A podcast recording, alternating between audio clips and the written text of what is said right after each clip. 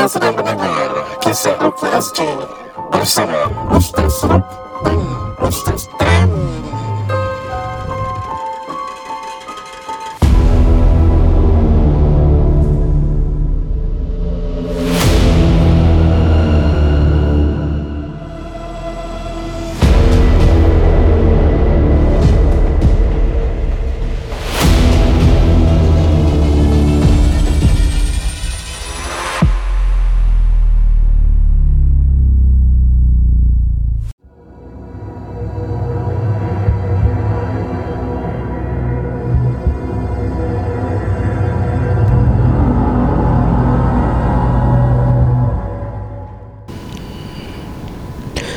Assalamualaikum warahmatullahi wabarakatuh. Bersama saya Ruknuddin Zainur. Tamni Khaham Sani Nizam Adli Niza Ali. Anda sedang mendengarkan kisah Eh salah, salah. Anda sedang menerancangan Kisah Rukia SG Sorry sorry. Pasal dah duduk sebelah laut ni kan?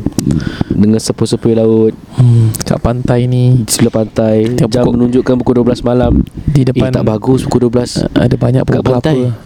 Tak bagus Ya Hai, ya Nanti ada, Allah. ada gangguan. Hmm. Eh nampak nampak nampak. Kalau Tiba-tiba tinggal, angin bersepoi kuat. Tinggal tepi pantai macam mana? Ni bulan pun penuh ni. Oh belum penuh ni. Jadi lagi Ustaz Tan jadi werewolf. Aku eh Pasal jambang ke? Para pendengar kisah Rekejah Alhamdulillah Kita uh, sekarang live bersama Niza Nizam eh? Uh, Main sponsor kita untuk uh, podcast Kisah RKSG Terima kasih diucapkan kepada mereka eh? Uh, Kalau tak ada mereka Tak adalah podcast Kisah RKSG Aku suka guna Masya tagline Allah. gitu eh? Itu namanya guilt tripping tau Eh Guilt tripping pendengar. Risau lah Tentu tu risau lah Ha? Betul lah. Diorang Ya. dah sponsor kita 2 tahun kan? Berapa tahun dah sponsor ni? Alhamdulillah. Masya 45 Allah. tahun. Alhamdulillah. Para pendengar kisah Cepat, RKSG eh? Alhamdulillah. Dan episod kali ini uh, Sebagai permulaan Satu kisah yang agak menyentuh hati Ustaz Tamliha Dalam sesi rawatan beliau. Ya. Dan insyaAllah selanjutnya kita akan ada dua kongsi kisah yang agak panjang Dan akan ceritakan kepada anda. Dan sebelum kita mula kongsi kisah InsyaAllah kita dengarkan uh, celoteh Hal rumah. Bukan rumah tangga Tapi rumah. Eh Oleh Niza dan Nizam. Kita mulakan dengan kongsi pengalaman dari Ustaz Tam Yang kena mengena dengan tajuk pada ini Rawatan eczema. Over to you Ustaz Tam? Okay Bismillahirrahmanirrahim. Uh, Tajuk ni uh, Saya minta Ustaz Ruk Personally saya Request for this tajuk. Usually Saya leave it to Kita punya creativity Ikut pada topik-topik Cerita-cerita yang diusahakan kepada kita. So to be very honest Saya Ustaz Ruk I believe kita dah banyak ruqyah orang-orang yang ada uh, uh, Orang kata terkenanya eczema lah. Dan saya pernah pergi National Skin Center Pernah tanya So benda ni I know that is hereditary. Contoh kalau anak kita ada Most probably kita ada kita punya kakak ke ada makcik kita ada. Tapi dia cakap biasanya family yang dekat lah. Hmm, so kalau anak ada biasa mak bapak ataupun nenek atuk ada sikit je. Sikit ada pun still anak akan ada juga. Ha, whether dia flare tak flare Wallahu alam dan kita harap tidak lah So saya pernah nampak uh, Saya buka satu cerita dulu eh. This is Sebelum saya masuk pada cerita yang asal. Uh, Saya pernah uh, Rukiah seorang police officer lah. Dia very efficient. Kalau tak silap saya Dia dapat uh, Settle this one case Kalau tak silap saya. So dapat dia promoted Ataupun dia dapat Good uh, remarks From the uh, High ups So he was very Orang kata istilahnya Kilat lah Bani Zam eh. Kalau biasa-biasa Istilah-istilah uniform group Kilat means dia solid lah. Kemudian Bila banyak dia puji uh, Mukanya Wajahnya elok tau Bila saya jumpa dia Pada services yang lain. Saya tahnik-tahlik anaknya. Bila saya jumpa untuk Rukiah Saya tengok dia bang Kenapa bang punya kulit macam ni Macam saat dia punya eczema Hujung ke hujung. Kulit dia you nampak dah hitam-hitam Kesian sampai mereka-mereka nampak Mira-mira nampak macam daging darah dia tu. Ha, Dia kata sakit ustaz. Dia cakap saya tak tahu kenapa flare macam ini Dan flare out ini tak pernah berlaku Sepanjang saya hidup. Dan saya just nak Saya cakap dia kita backtrack sikit boleh Just nak trace je Sama ada kena mengena ke tidak. Uh, diterangkan doktor kata dia macam benda ni tak masuk akal tapi berlaku-berlaku lah dan diorang akan cakap ini eczema yang uh, at the extreme level spektrum yang hujung. Okay so um, dia kata saya start gini bila saya dapat uh, kalau tak silap saya dia ingat saya seingat saya dia kata promotion ataupun dia dapat good uh, uh, orang kata pujian lah Hmm. uh, recognition ataupun acknowledgement by the high ups. Hmm. then dia start pertama sekali dia rasa macam malas nak buat kerja malas yang teramat. Dia kata it's not him because dia memang efficient. Kemudian dia jadi macam takut-takut. Kemudian badan dia start gatal-gatal. Sikit kemudian bertambah teruk jadi kemudian uh, saya bagikan dia serbuk bidara. So saya cakap this one is from Yaman High quality. Uh, Saya dengan Ustaz Ruk Personally kita tak jual eh benda ni eh. Uh, Bidara kita ada. Dan biasa kadang-kadang For some clients kita pakai dalam rawatan Kalau macam saya You book for Ruqyah You akan dapat Small lah. Saya letak kasih just small Bottle gitulah. So di antaranya saya suruh dia buat baldi. Boleh letakkan uh, serpihan bersebut bidara. Kalau ada risau nak pakai minyak wangian pasal kulit dia saya cakap jangan pakai. Biasanya kita letak minyak kasturi pada air tersebut dan minyak bidara, um, serbuk bidara. So dia letak 3 pinch dibacakan beberapa ayat di antara yang paling mudah Al-Fatihah Ayatul Kursi tiga kul. Letakkan jari pada dalam air dalam bardi tersebut yang dicampurkan dengan serbuk bidara. Kalau tak nak tak jari letak satu tangan. Bacakan di luar tandas. Masuk tandas cuba mandikan. So far benda ni dia organic no side effects. Untuk orang yang terkena eczema. Uh, dan ada dalam on my watch alhamdulillah ada yang baik dan ada yang masih sama je. Dia buat cara ni masih Allah belum pulihkan dia. Okay So sekarang kita masuk cerita yang sebenarnya. So saya pernah nampak banyak adults kena Teenagers kena. So pada hari ni uh, The same day uh, Ni Rukia yang bagi saya The hardest that I've been uh, Apa ni uh, encounter. Saya pernah encounter lah selama ni. Bila saya duduk saya nampak saya sampai je Assalamualaikum. Saya masuk saya nampak dia dokong anak dia uh, wajah anaknya tu penuh dengan merah hitam dah macam kulit dah habis macam terbakar gitu Flaky lah Ha, kalau kalau at least kita cakap first degree burn lah. Saya tak tahu third degree burn macam mana ya. Ah, saya dah nampak habis anak dia. Uh, uh, dia macam dah dia dah mengerang dan nangis tau. Yang dokong tu pak cik dia. Macam pak cik dia pas kat mak dia. Mak kepada budak tu. Saya tengok dia, saya tanya umur berapa ni kak? Uh, umur dia sekian sekian sekian. Cuma saya just round up 4 years old. Umur sebiji macam anak saya. Dan bila dia nangis kan Saya macam diam je tu. Saya try to Tak nak macam Rasa macam Nanti susah saya nak baca. Saya fokus Saya dengar cakap Mak bapak dia cakap Apa yang berlaku This and that. Sekali kemudian saya tanya je Kak uh, Doktor diagnose apa? Dia kata Private dengan uh, Government hospital Cakap Eczema. Hmm. dan ni dah ujung-ujungnya. Sampai dia kena satu injection ni Kemudian di private hospital kata Ni life and death So saya tanya dia What for? You panggil saya? Kalau ini ni life and death. Dia kata doktor sampai kata Cari alternatif juga. Doktor sampai cakap gitu So kita faham. Okay So in short Saya tanya dia Ada tak you buat perkara-perkara ni? Gambar-gambar anak you Banyak tak di social media? Banyak. Saya kata sekarang juga Semua archive. Kalau you tak nak delete You archive. Just do that first. Do me a favour Cuba. Dia kata insyaAllah kita dah buat Seberapa banyak yang dia boleh. Kemudian Bila saya tanya Anaknya ni saya nampak muka dia bertapi Walaupun dah terkopak-kopak ni. Saya cakap anaknya ni cantik ni Masya Allah Tabarakallah. Boleh nampak dah raut wajahnya. Sekali dia tunjuk gambar Anak dia bila tak ada eczema tu. Memang Masya Allah Memang Tabarakallah Memang budak ni memang Masya Allah lah ah, Memang cantik manis lah. Sekali nenek dia cakap ah, Nenek pada budak ni cakap Ustaz memang budak ni manis sangat.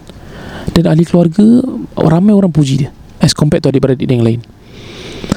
Kemudian Tanda-tanda ain yang lain Saya listkan beberapa. Checklist semua tick lah Cuma saya tak cakap dia kena ain directly Because doktor dah diagnose eczema. Dan dalam uh, penerangan Apa ain punya efek Di antaranya eczema Penyakit kulit yang teramat. Kan? Tumor, kanser dan sebagainya Stroke dan sebagainya. Jadi saya cakap dia uh, Kita bagi you cara rawatan ain Okay, saya dah bacakan ayat-ayat kompilasi yang Ustaz Ruk pas kat saya untuk Ain Kemudian Nuruqiyah Syariah kita buat juga Dan saya cakap Satu bila saya baca part Ain ni surah Yusuf Saya tak ingat ayat ke berapa Budak tu Sakit, sakit, sakit Oh saya punya mata dah berair oh. Saya dah nampak Masa mata saya Saya dah tak nampak clear Terus saya bangun lah kira eh Ah, saya bangun, saya pas dekat saya punya sahabat dekat sebelah saya ni. Saya cakap dia you sambung ruqyah je. Tadi saya baca ain kan. You sambung ruqyah. Saya cakap dia abang, saya nak masuk bilik boleh nak azan kan. Saya just nak bangun, saya tak nak nangis kat situ lah. Kalau aku nangis, apa lagi parents dia kan. Yalah. So aku bangun, aku azan, sekali aku masuk bilik. Dia kata tu bilik dia. Ruk, bilik-bilik aku masuk semua Ruk, bilik tu yang paling berantu lah Ruk. Huh? Wallah lah aku cakap aku rasa Wow. dia ternaik badan aku tapi Ternaik Saya- badan eh ah, macam macam Tergemuk eh Oh, oh. Tergemuk Kau yang main Sorry, sorry. ha, So rasa macam Eh asal meremang semacam eh Anyway saya just azan. Uh, Kemudian saya keluar balik. Bila saya dah lap air mata Saya keluar balik Saya duduk. Saya sambung Kemudian saya dakwah lah. Uh, Beberapa cara-cara yang boleh di, dirawat. Kita usaha. Saya cakap semoga Allah Mengembalikan kesihatannya Dia kena sejak bulan 5 Sekarang bulan 12 Berapa bulan tu? 7 months eh? Ya. uh, Sekolah dia Dia dah ada Dah tukar new school. Sekolah dia kena bayar Pasal dia dah secure place. Hmm. Dia tak nak quit. Takut mak dia cakap Kalau quit nanti tak dapat lagi sekolah. Hmm. So budak ni kesian. Hari-hari dia makan 3-4 suap. Pagi, petang, malam. Mandinya boleh dua kali saja. Dia akan duduk tepi sofa Dia nangis. Sakit, sakit, sakit. Oh saya aku memang Tak boleh lah. Aku tak boleh. Aku just tak boleh. Dia punya nangis tu Aku teringat bila anak aku sakit. Nangis. Lepas tu saya cakap satu je Bang, kak Please jangan marah budak ni. Terus mak bapak dia mak Air mata semua keluar Nampak lah dia macam tak tunjuk nangis betul Tapi dah berair mata. You jangan marah anak ni. Dia anak ni dia tak minta untuk sakit. Allah bagi dia sakit ni. Dan ujian dia berat tau. At 4 years old dia dah kena benda ni. You bayangkan kalau kita kena sakit pun kita tak boleh angkat apatah lagi dia. Jadi bila dia nangis-nangis meringik kan Please lah. Dan saya cakap ni Saya cakap dengan abang kakak tu I'm guilty as charged. So, Saya pernah marah anak saya Bila time anak saya sakit. Saya tak boleh tahu. Saya tak tahu how to contain that feeling. Saya tak ada that empathy. Faham tak? So saya cakap dia uh, Hujan you besar Saya teringat uh, Diterangkan oleh Dr. Khalid Basalama eh, Seorang uh, ulama salaf lah uh, Saya dengar semua lah Semua macam ceramah ni saya dengar Saya tak, tak saya tak pilih-pilih Dia kata Diterangkan oleh para ulama yang soleh dia kata kalaulah kita ada penyakit ataupun ujian yang tidak pernah hilang ataupun susah dia kata maka mintalah dengan Allah setiap kata-kata yang kita pernah lontarkan dalam hidup kita yang kesat ataupun jahat minta maaf dengan Allah beristighfar atas kata-kata tersebut. Minta maaf dengan Allah ya Allah aku minta maaf dengan segala kata-kata buruk yang aku pernah cakap daripada aku lahir sampai sekarang. Dan kemudian semoga kau angkat bebanan ini. Saya cakap That's the only yang thing saya boleh bagi kat dia. Selain daripada doa-doa yang warid lah Daripada Rasulullah SAW Penyakit ain dan sebagainya. Uh, It was a heavy heart. Dan dalam kesusahan tu Dalam kesedihan tu Dia boleh siapkan Makanan strawberry Anggur Banana Teh tarik daripada kotak Setengah panas Nasi lem, nasi ayam. Pasal Ustaz Tam nak, nak datang ber Eh, aku tak tahu pasal aku tak tahu pasal aku ke tak tapi macam ya Allah dalam kesusahan dia pun dia masih menjamu orang macam tu. Masya Allah Sunnah Nabi tu Ah, uh, I, I did something for the family but I cannot mention kat kisah Aziz nanti because tak semua orang akan dapat the same treatment in that sense because saya memang dia memang privileged. Uh, sus, bukan cakap mereka susah tapi keadaan mereka susah lah. Keadaan eh bukan financial. So I did something for them. Saya cakap it's only for you and only for some of my clients yang betul-betul dalam keadaan yang getir lah. So saya minta semua KRZ family uh, saya tak dapat sebutkan nama tetapi saya minta you doakan minta Allah mudahkan anak-anak kita ataupun uh, KRZ family yang lalui kesakitan lah. Bukan eczema je.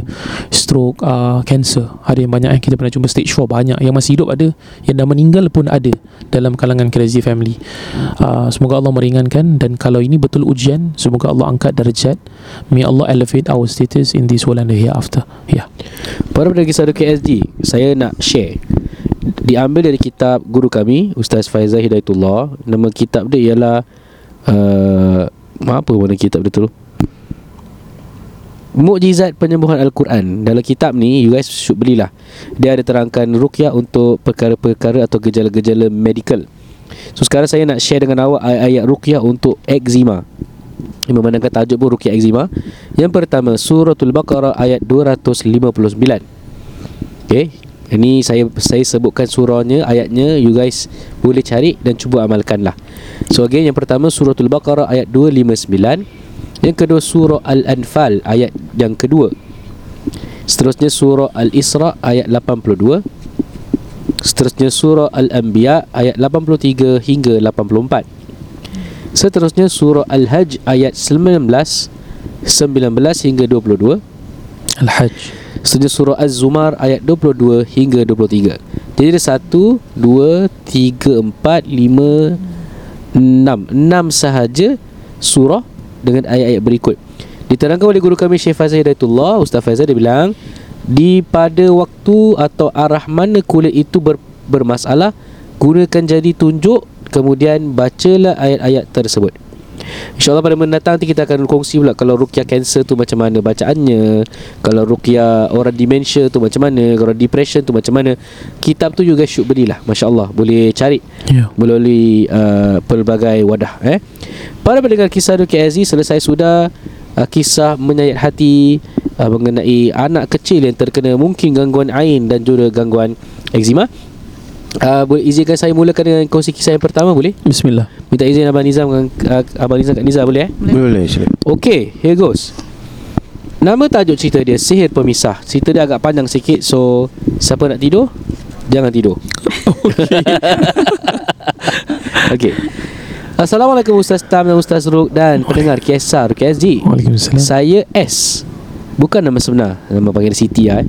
Saya Siti Bukan nama sebenar Ingin berkongsi pengalaman disihir Pada usia muda Dan kesan healing proses Untuk kembali pulih Dalam masa 2 tahun lebih lamanya. Cerita panjang Saya akan kongsi sikit demi sedikit. Berlaku pada saya tahun 1999 Dan usia saya 21 tahun. 99 umur kau berapa Ustaz? 1999 1999 um, Saya 1991 1991 hmm. 8 tahun Primary 2 Iya. Masya Allah So Kita primary tu Dia uh, Ni eh 21 tahun. Beza Oh, umur kita ni. adik-adik lah. So a few months before Saya punya wedding date Oh dah nak kahwin dah. First marriage. During those time Saya tak percaya Pada sihir. And of course It does not cross my mind That it will be happening to me. Ibadah dan agama pun Waktu tu Masih cetek lagi. Saya dan bekas suami Selalu Ada a lot of argument Dan benda banyak yang kita tak agree Apabila tiba hari Perkahwinan kita. To the point nak cancel Wedding kita tau. Last minute. Tapi Yalah semua benda dah siap kan? Kad undangan pun dah distribute. Jadi We still have to proceed Dengan wedding tersebut. Everything started after I receive Our bedroom furniture set. So Dua hari sebelum hari nikah. Jadi saya tidurlah Dekat katil baru saya. Tilam baru Dan pada malam tu Saya ada mimpi Yang ngeri. Saya mimpi saya terbakar Ustaz. Terbakar di dalam katil baru saya. Rasanya macam real. Sebab tidur dalam posisi yang sama. Saya tersadar dari mimpi Dalam jam 3 pagi. Dan saya berpeluh-peluh Dan rasa ketakutan. Saya tak boleh tidur Hingga ke keesokan hari. Saya bilang arwah mak saya Tentang nightmare saya. My mak berkata istighfar.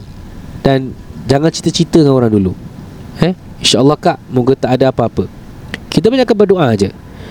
Mungkin Yelah Cara tidur ke Posisi katil ke Tak serasi. Pasal Betul-betul sebelah tingkap.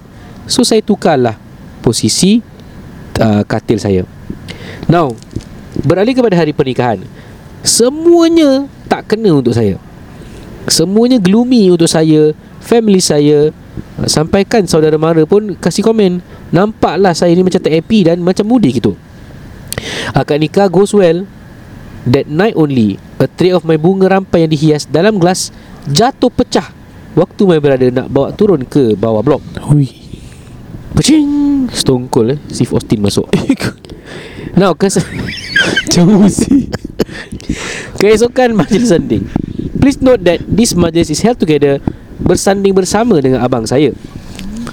Mak Andam datang rumah awal pada pagi tersebut. Nak siapkan saya. Waktu tu Saya dah rasa tak sedap badan. Dah rasa macam nak demam. Dan Rasa nak muntah. Tiba-tiba cuaca pagi tu mendung Dan mula hujan lebat selebat-lebatnya. Petir sambar menyambar dengan bunyian angin yang kuat. Mak Andam Dia tengok eh Di belakang uh, curtain Dan suruh saya tengok juga Ustaz Hujan yang lebat Ustaz. Beserta angin yang berpusing-pusing Besar di depan rumah saya. It is surreal and my body keep shivering looking at it. My mak andam Keep istighfar. Dia terus pergi ambil wuduk Dan solat dulu. Dia berkata pada saya Banyakkan bersabar Dan banyak berdoa. Zikirlah dalam hati. Saya hanya mampu menangis Dalam keadaan lemah. Pada waktu yang sama Kami dapat panggilan dari tukang masak di bawah blok Mengatakan Pelamin nak roboh Pelamin nak roboh. Ya Allah Ustaz. Pelamin nak roboh Ustaz. Kecoh Ustaz. Both my younger brother Turun bawah. Eh Nak bantulah dekat void deck tu Pelamin kan? Dan nak roboh. Mereka menahan pelamin yang mula nak tumbang ditiup angin kencang dalam keadaan basah kuyup. Tuhan dia tahu perasaan saya pada waktu tu. Nah, bapa saya tawarkan saya air yang dibaca dan diselawatkan. Dan menyuruh saya minum dan berkata, "Nak, kuatkan semangat kau. Lawan. Jangan ikutkan perasaan." Waktu tu saya rasa serabut sangat. Tak tenang, kepala sakit, mula rasa nak muntah-muntah. Lepas satu jam kemudian, cuaca kembali reda. Mak Andam siapkan saya dan cuba tenangkan saya. Now, abang saya keluar untuk bertandang. Tanpa sebarang halangan, sewaktu keluar dari kapak rumah, tetapi rombongan pengantin lelaki bekas suami terhalang untuk masuk ke kapak rumah saya within a few minutes. Eh, kecoh apa? Macam semua benda tak kena eh? Mereka harus membuat U-turn dan turun jauh dari perkarangan rumah saya. Ada banyak hiccups pada hari persandingan, but saya tak ingat lah. Saya akan share more what happened to us in short points sebab terlalu panjang. Okay, jadi inilah apa yang saya hadapi Ustaz, tanda-tanda dia. Okey, apa dia? Tidak dapat bersatu Ustaz. Seperti ada dinding yang ditutup. Kedua Rasa benci tahap maksima antara satu sama lain. Ketiga Gangguan di malam hari. Ada benda bergerak-gerak di bawah Tilam yang kami tidur. Ih, serius lah Keempat Sering rasa ada makhluk di belakang saya Waktu tidur Dan mengintai di tepi muka. Hmm. Seterusnya Sering bermimpi bukan-bukan Dan mimpi ada makhluk berdiri depan katil Ih, ya Allah. Seterusnya Terasa ada benda bergerak-gerak di dalam perut saya. Huh? Seterusnya Saya lebih suka menyendiri dan duduk dalam bilik gelap. Ih. Dan yang terakhir Bekas suami rasa sakit di bahagian sulitnya Dan susah membuang air kecil. Eh macam sihir ni. Ih dah gelap tiba-tiba. Ya Allah terkejut aku. Eh? Tu orang eh? Tu orang eh? Ah, okay, sorry, sorry, sorry. Jadi our parents bawa kita untuk merawat. Macam-macam orang datang untuk ikhtiar Tapi tidak mudah. Ada seorang pakcik yang buat rawatan untuk saya mengatakan Sihir yang dihantar untuk awak ni Oh ni sihir nak mematikan awak ni. Ustaz perkahwinan kita hanya 4 bulan saja Ustaz. Allah. Tetapi Sakit saya Semakin teruk selepas itu. To be continued. Next time dengan gangguan yang saya lalui Selepas kita sudah bercerai Sekian Wassalamualaikum Warahmatullahi Ta'ala Wabarakatuh Allah Itu selamat berbuka eh? Itu tu Ramadan Baik demikianlah cerita Perkongsian seseorang yang uh, uh, Di Oh eh, macam sihir pun ada sih Saya nak, banyak sangat banyak sangat tanda-tanda dia. hmm, saya nak cakap boleh? Hmm. Nak cakap? Hmm. Boleh. Silakan Ustaz. Tahu lagu Sudah diinai Inaikan Tahu lagu tu Tahu? ha, Tak ada aku baru dengar kat TikTok ha. okay, Sorry tak important Minta maaf Okay uh, Bismillahirrahmanirrahim Saya nak cakap sikit uh, Tentang uh, Couple-couple yang akan kahwin lah Yang dah tunang dan sebagainya uh, Dia ada satu Pemahaman sebenarnya Contoh kalaupun Kad dah keluar um, Venue dah booked tapi contoh you feel that uh, the the marriage will not work out. Bukan wedding tau. Marriage. Marriage ni after wedding. Wedding ialah satu hari ataupun berapa jam. Marriage is afterwards. So you kena faham. Kalau you rasa memang contoh dalam pertunangan tu you punya bakal husband dah pijak you dah tumbuk you dah rimbat you sampai darah itu semua reflex you dah tahu. Ha, you dah, itu kalau sebelum kahwin dia boleh nyak you. Kalau dah kahwin You memang jadi punching bag lah. Ha. Kemudian lagi satu di antaranya para ulama terangkan kalau uh, you tahu bakal husband you tu uh, at- cakap lah kita cakap lepas bakal husband eh. Kita selalu salahkan laki dululah. Saya laki ya. Kita salahkan laki dululah biasanya. Kita we take the blame. It's okay. Kalau you tahu dia tu memang orang yang contoh dia buang Allah. Maksudnya apa? Dia tak nak semayang kalau dia tak semayang lain tau. Ni tak nak semayang diterangkan oleh para ulama kalau dia, dia, dia tak nak semayang maka dia fasik. Fasik jangan jadikan sebagai suami eh be careful. Because nanti ke akhirat sama-sama kena. Dan ke, itu kalau dia tak nak. So saya pernah tanya guru saya how can you see that? You tak tahu ke dia akan taubat? Dia kata tamliha. Kalau orang tak sembayang lain. Dia boleh belajar sembayang dia boleh cuba sembayang yang tak nak sembayang ni dia means dia tak nak percaya Allah. Itu bezanya. Lepas tu guru saya kata kalau Allah dia boleh buang apatah lagi you isteri dia? Confirm dia boleh buang you anytime. Tuhan dia dia boleh buang. Saya cakap Okay then I understand. Ini di antaranya. So dia ada beberapa kriteria. Nanti saya terangkan ya beberapa syarat lain kalau gangguan apa yang ada you boleh tahu sama ada uh, bakal tu elok ataupun tidak tapi di pandangan saja. In short pertama sekali you check agamanya.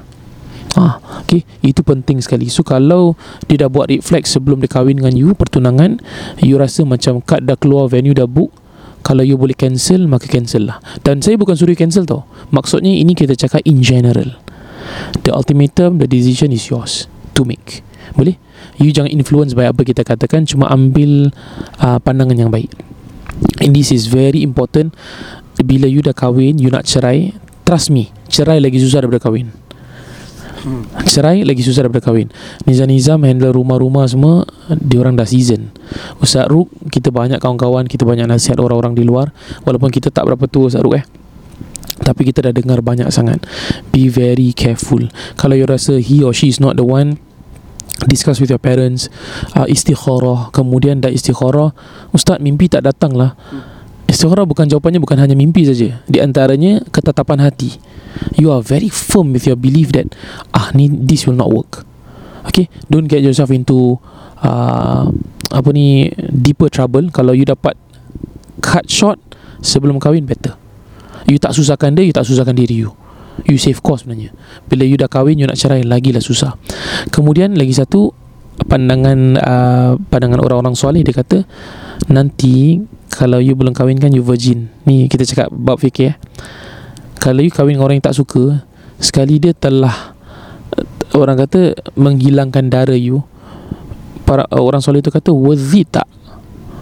Kalau you nak lepaskan darah you ni pada orang yang benar-benar lah. Kita insyaAllah lah Kita tiada garanti eh Perkahwinan ni. Tapi insyaAllah yang kita rasa dah macam okay InsyaAllah.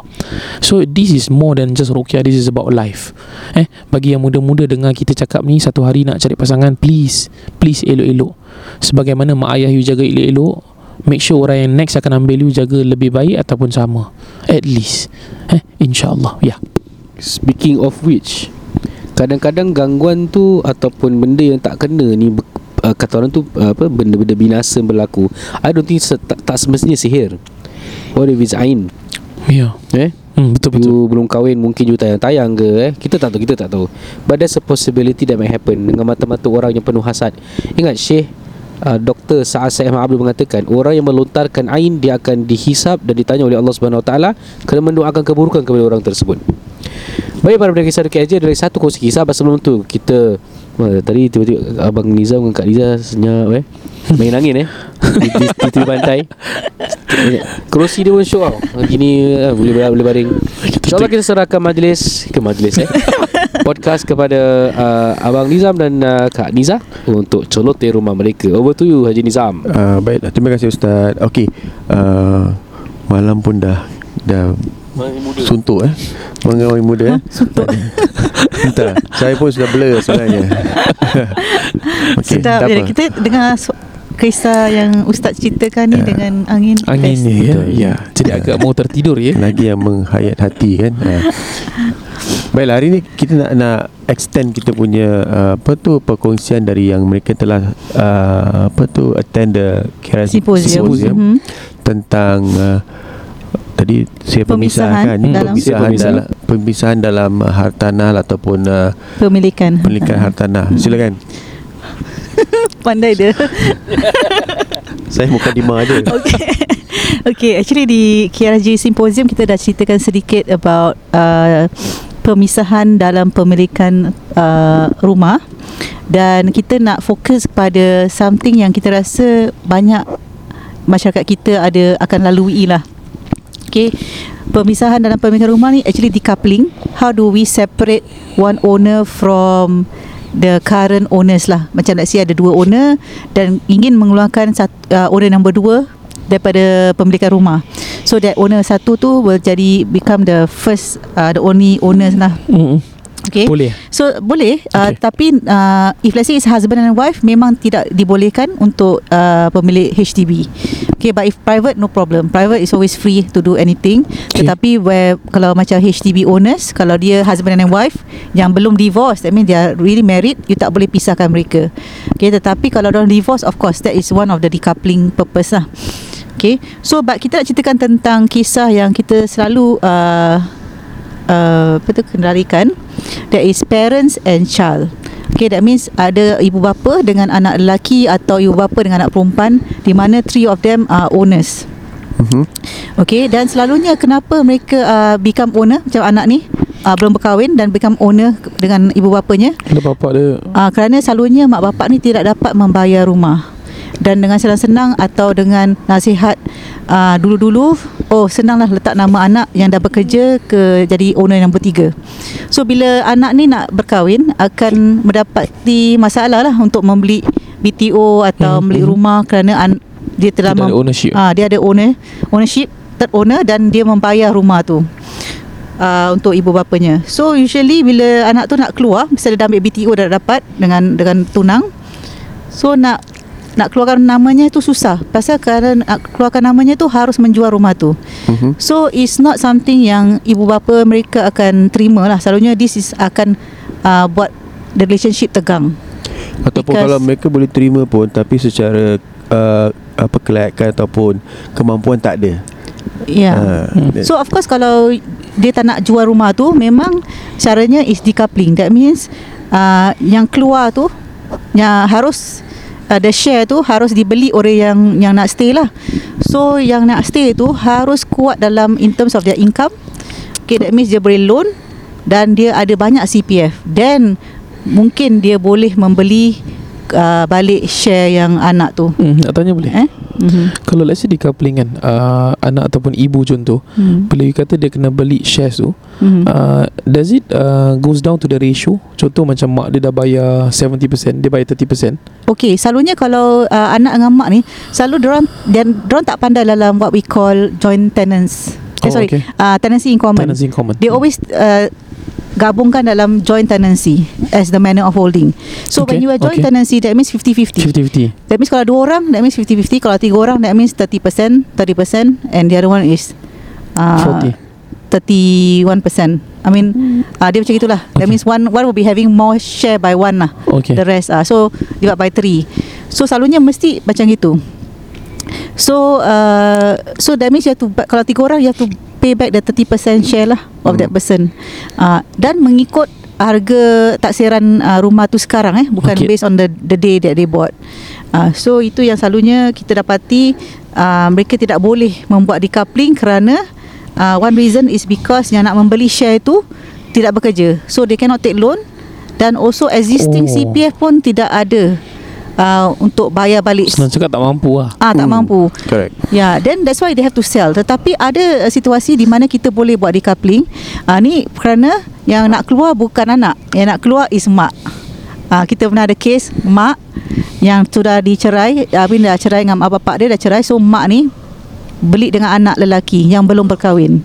So bila beli itu kebetulan uh, maknya after many years mak dia decided to rujuk balik dengan bapak dan bapak pun telah ada BTO two room flexi hmm. yang dia akan ambil kunci oleh H, dengan HDB. Tetapi HDB beri dia amaran. If you want to take this key for the two room flexi, we found that you are married with your wife, but your wife owns with your son. Therefore, you need to remove your wife. Uh, your wife need to remove her name from the house. So that's why kita kena decoupling. I mean keluarkan mak Anak ni harus Hmm. membeli share Remove mak lah Uh, The Ah. terminology remove is not so straightforward Ah, lah. dia bukan physically remove the name eh. It's Bukan, not as bukan easy as kat that. website Cikit remove Ah, tak. tak tak boleh. tak Oh, ada. okay. Ya. okay, okay. Lepas tu Ya. Because ada CPF CPF pun ada interest Yang Hmm. yang uniknya case ni Di mana Yang nak keluar Yang kurang kemampuan yang yang nak stay tu memang ada kemampuan lah. Jadi dia boleh beli buy Hmm. over mak dia punya share. Jadi mak boleh dapat dapat balik CPF dan apa juga. Dan dia ambil loan untuk baki uh, uh, yang belum uh, apa belum terbayar lah. Ya. Ah, that's Dan also uh, ramai harus tahu yang di mana when you do restructuring of this eh when we do decoupling that means the restructuring of the financial uh, structure eh. You need to uh, the second time you take the loan for example uh, currently is first HDB loan the next thing after you restructure it will be second HDB loan. Okay Yeah. that's why banyak orang yang cerai kan bila they buy over the share of the spouse orang tak tahu yang orang ni dah second HDB loan. On So the same property. on the same property.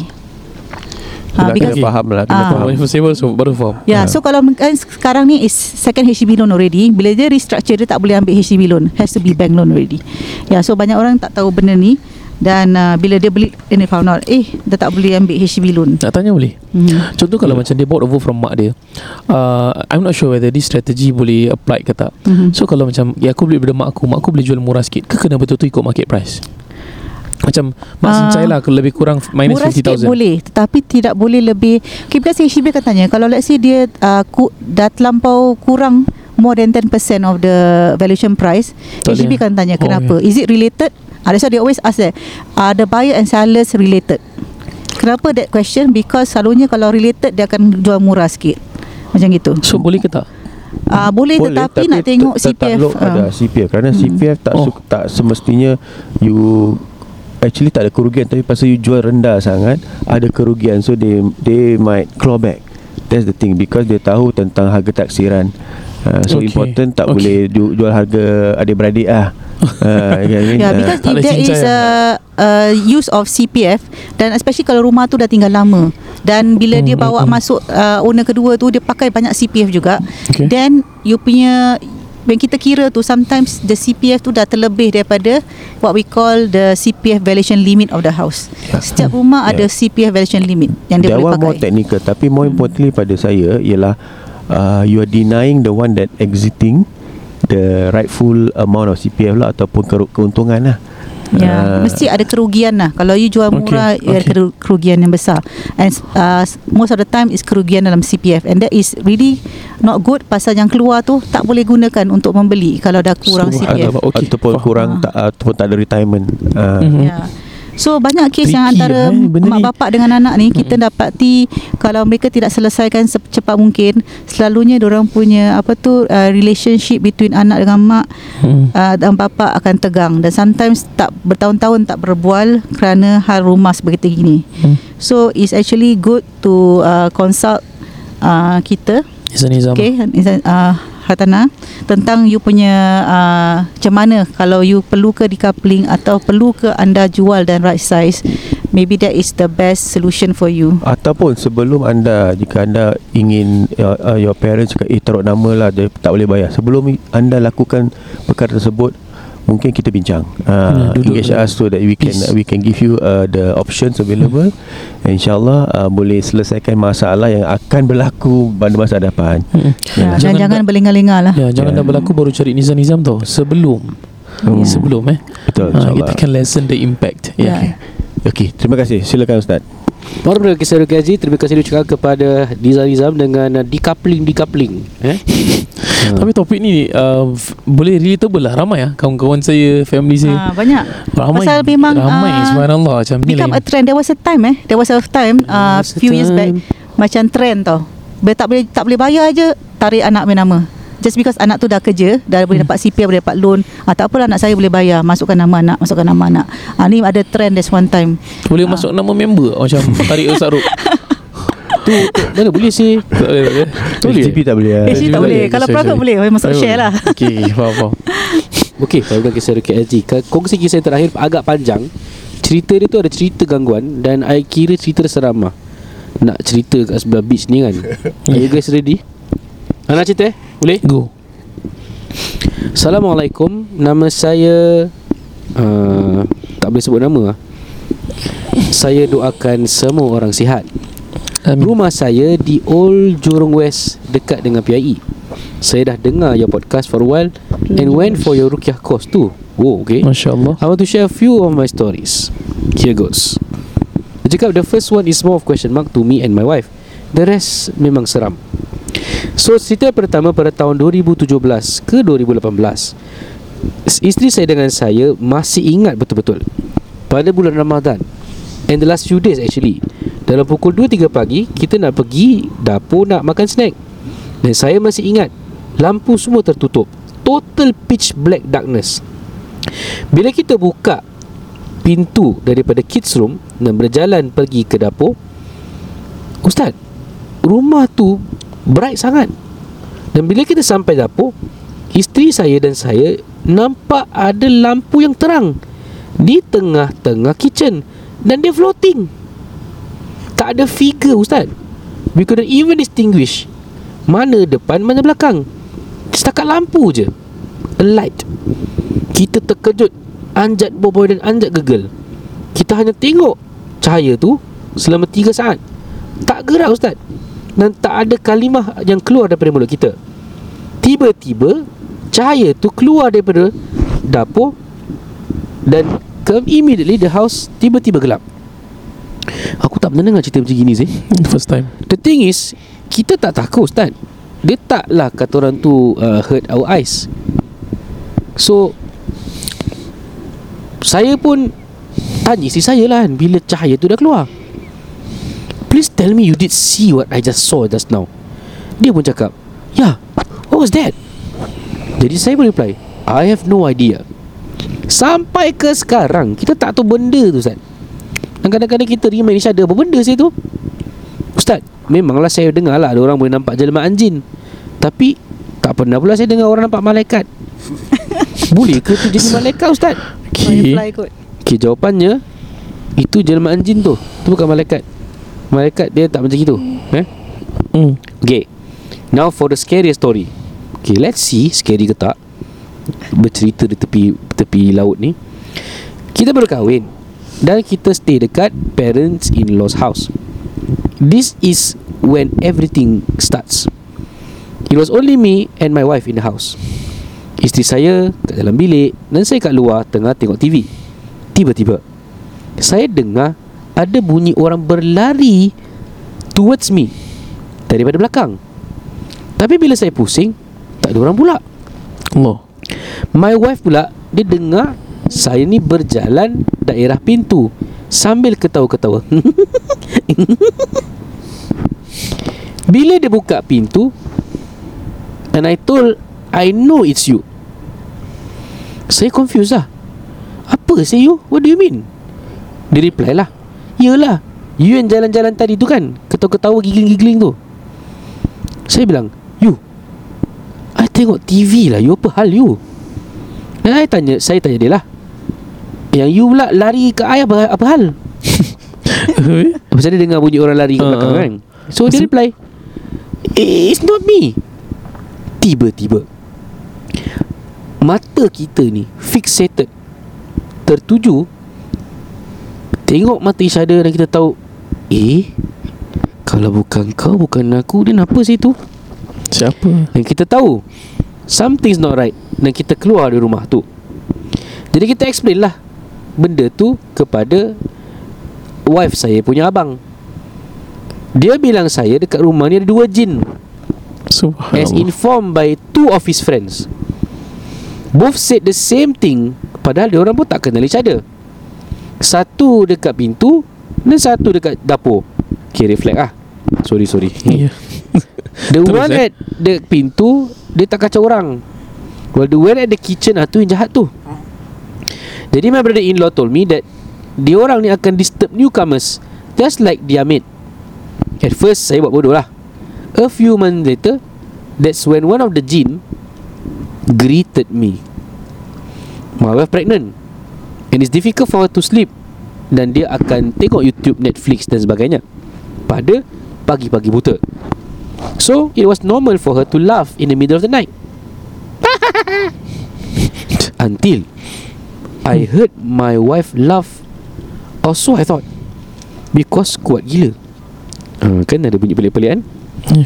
Bila saya pusing, saya tengok isteri saya tengah tidur dengan aman.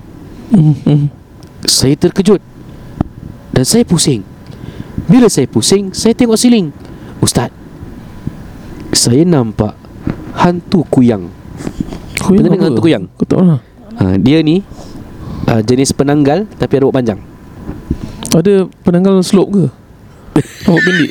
Sorry, sorry Tak maaf Dia dengan dia punya Dia punya apa uh, Intestine semua. Okay uh, Ni eh.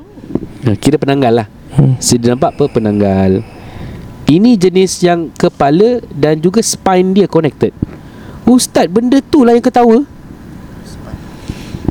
She was laughing the whole time Saya dah terkejut And kept looking at it As the hantu kuyang slowly disappeared Saya baca surah-surah Dan ayat dari Quran dan pergi tidur. Kisah terakhir Ustaz, ini gangguan DHTA lah. Tahun 2014. HTA home team Home team lah. Eh 2000 2014. Eh Eh, okay, Saya from 155 intake. Saya 159 Hui. Dekat. Staying dekat Foxtrot Koi level 3 Bila semua orang tengah tidur I remember it was After midnight. Saya on the phone dengan girlfriend saya Yang sekarang ni isteri saya lah. Ustaz From the corner of my eyes Saya nampak ada seseorang Tapi dia floating towards saya. Memang gelap. Tak nampak lah kan But saya nampak yang floating kepada saya ni Botak Dan pakai police t-shirt Tapi dia floating. Serius lah Initially I thought it was one of my bunkmates lah kan. Ah, ni trainee But jin lah I tak kenal lah muka dia. Oh Ustaz dia dah floating Dia floating. Dia stop dekat bunkmate saya punya bed hmm. Dan turn towards me slowly. Trainee I Botak straight away told my, my girlfriend dekat phone tu Okay bye I want to sleep Dan Hang the phone. Saya pun tak tunggulah Dia nak reply. Saya tarik blanket Tutup muka saya. The worst part Blanket tu ada lubang. Ya okay I just recited some ayat dan surah Al-Quran Dan tutup mata saya sampai saya tidur. Saya bilang saya squad field instructor the next day. Dia pun tak cakap apa-apa. Oh, ada lagi cerita keempat. The other story regarding my daughter. Pada waktu tu dia berumur 3 tahun She was playing in the bedroom alone While the door was closed During maghrib time. Tiba-tiba Dia terpekik. Ah! Dan lari daripada bilik Sambil menangis. Bila kita tanya Dia bilang Dia nampak saya kat luar Window Very angry with red eyes. Subhanallah. Long and sharp teeth And long hair. Eh kesian. Bapak nampak bapak Tapi rambut panjang Nak tahu juga ada misai ke tak eh? Uh. I've never shown her any picture of hantu tau Ustaz. Saya tak buat gitu punya orang. Now Alhamdulillah saya dah mula solat Datang kelas agama Alhamdulillah. Ikut kelas Dan dah tak ada gangguan. Ustaz minta maaf kalau email ni panjang. Tapi syok juga cerita dia. Ustaz I forgot to ask during Rukia course. Since jin ni tak suka bau kasturi Is it possible for me to perform Rukia on the bukhur And burn it since I can do it for plain water and musk oil Jawapannya Boh boleh. Sekian. Wassalamualaikum Warahmatullahi ta'ala Wabarakatuh guys. Aku nak balik lah Aku rasa tak sedap lah Tapi, Tak lah memang lah. tapi yang home team yang cerita Ya. tu Saya tak pernah dengar. Jin Jin botak Jin tapi, botak Pakai baju polis Floating Kat bang mate Lepas tu pusing nak tengok kau. Maai Kalau kau kau tengok? Uh, Tak tahu ya Saya tak berani cari janji benda-benda ni. Tapi kalau Allah izinkan saya kuat Ya. Hmm. Cuma tak berani cakap Pasal balik ni Sentosa ha, Dia ada long Road drive dia dah lah gelap Nanti kita Road- drive sebelah sebelah eh ha. Kita konvoy lah Aman Hmm, Sentosa. konvoy. ha. Hmm. Saya dah kasih warning di episode Walaupun nama tajuk dia Rukia Eczema hmm. Warning kisah seram ahead Ni Ya. cerita ni yang ni Menyeramkan gila Saya tambah sikit boleh Boleh Okay, Banyak just pun a short boleh one last one Hmm. uh, Daripada tadi Selalu cerita saya dah tutup mata tau Saya masih awake Cuma saya nak rehatkan mata Cik. Okay So cerita dia gini Time tu saya kat home team Dia 155 Saya 159 Saya tingkat 2 Dia tingkat 3 kan Foxtrot. Koi sama eh. Uh, Saya rasa home team masih sama. Sekarang saya rasa dah Tak tahu intake ke berapa ratus lah Dah 200 kot saya rasa. So bila kat dalam tu uh, Saya ada gaduh dengan satu bang mate ni. Biasalah eh Sama-sama NS Tak berapa agree lah. Hmm. Eh, Kat dalam tu saya dah hang dia lah. Saya cakap macam Tadi kat mess hall kau nak gaduh sangat kan? Sekarang kita kat abang gaduh lah Kali dia tak nak lah Nak dia tak jadi nak gaduh. Saya cakap okay lah Dah tak nak gaduh Dah kita salam-salam Buat baik lah Sekali nak tidur Malam tu dia kejut saya. Tom Tom Tom Tom wake up wake up wake up. Kalau dia cakap Ya what you want? Cik dia what you want? Aku dah aku dah malas nak bangun. Sekali Tom help me help me. Uh, I kena I kena hempap lah Then you want me to do what? Uh, Dia cakap You teman me lah So aku tanya You nak You want me to babysit you is it? To sleep? You NS no. Police no. Tak aku dengan Mamai-mamai tu aku cakap itu. Okay never mind. Okay you just baring. You read what you can. Can you read uh, uh, Itu kursi. Can can can. Dia baca baca baca. Aku duduk sebelah dia Ruk Sampai dia tidur Ruk. Allahu la ilaha illallah Pasal dia tidur. A- Aku macam dah tengok dia Eh Dia tidur eh. Dia Aku pergi sebelah. Tak tidur. Ah, aku yang tak tidur Besok cakap dia Eh bro You better take the extra cake for me ah.